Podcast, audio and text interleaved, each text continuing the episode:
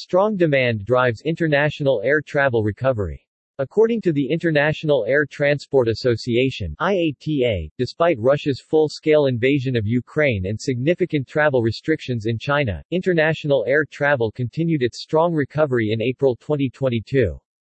The recovery trend was driven by a significant increase in global demand that was up 78.7% compared to April 2021 and slightly ahead of March 2022's 76.0% year-over-year increase, IATA said. With the lifting of many border restrictions, we are seeing the long-expected surge in bookings as people seek to make up for two years of lost travel opportunities. April data is cause for optimism in almost all markets, except China, which continues to severely restrict travel. The experience of the rest of the world is demonstrating that increased travel is manageable with high levels of population immunity and the normal systems for disease surveillance. We hope that China can recognize this success soon and take its own steps towards normality, said Willie Walsh, IATA's Director General. IATA reported that April domestic air travel was down 1.0% compared to the year-ago period, a reversal from the 10.6% demand rise in March. This was driven entirely by continuing strict travel restrictions in China, where domestic traffic was down 80.8% year-to-year. Overall, April domestic traffic was down 25.8% versus April 2019. International RPKs, on the other hand, rose 331.9% versus April 2021, an acceleration over the 289.9% rise in March 2022 compared to a year ago. Several route areas are currently above pre-pandemic levels, including Europe, Central America, Middle East, North America and North America, Central America. April 2022 international RPKs were down 43.4% compared to the same month in 2019. International passenger markets. European carriers April international traffic rose 480.0% versus April 2021, substantially up over the 434.3% increase in March 2022 versus the same month in 2021.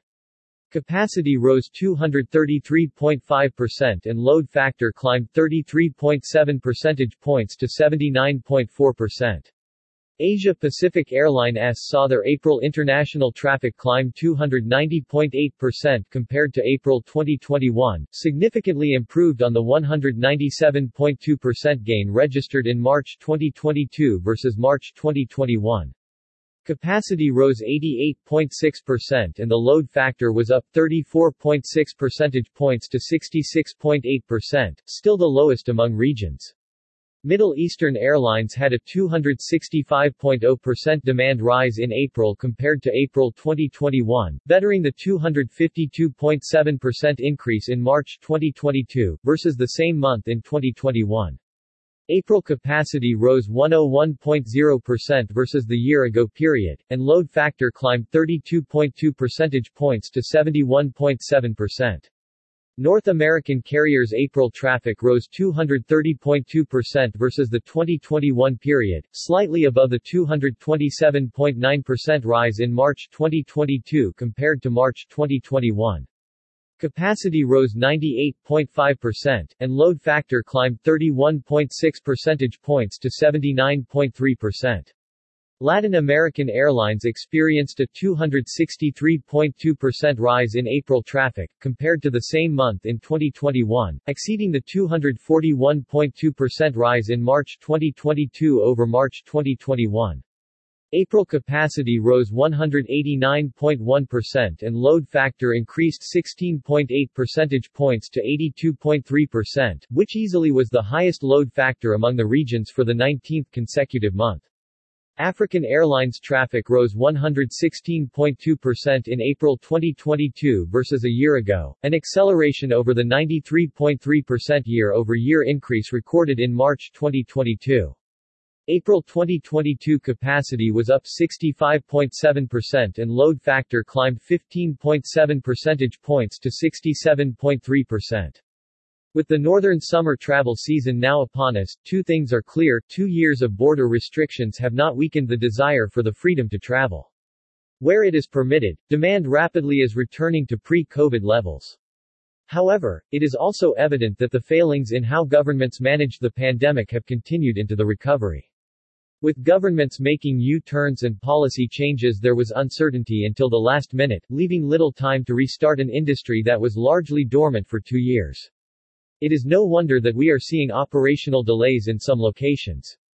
In those few locations where these problems are recurring, solutions need to be found so passengers can travel with confidence.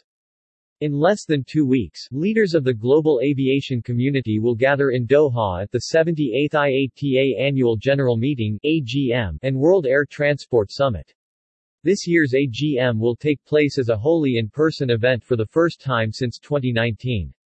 It should send a strong signal that it is time for governments to lift any remaining restrictions and requirements and prepare for an enthusiastic response by consumers who are voting with their feet for a full restoration of their right to travel, said Walsh.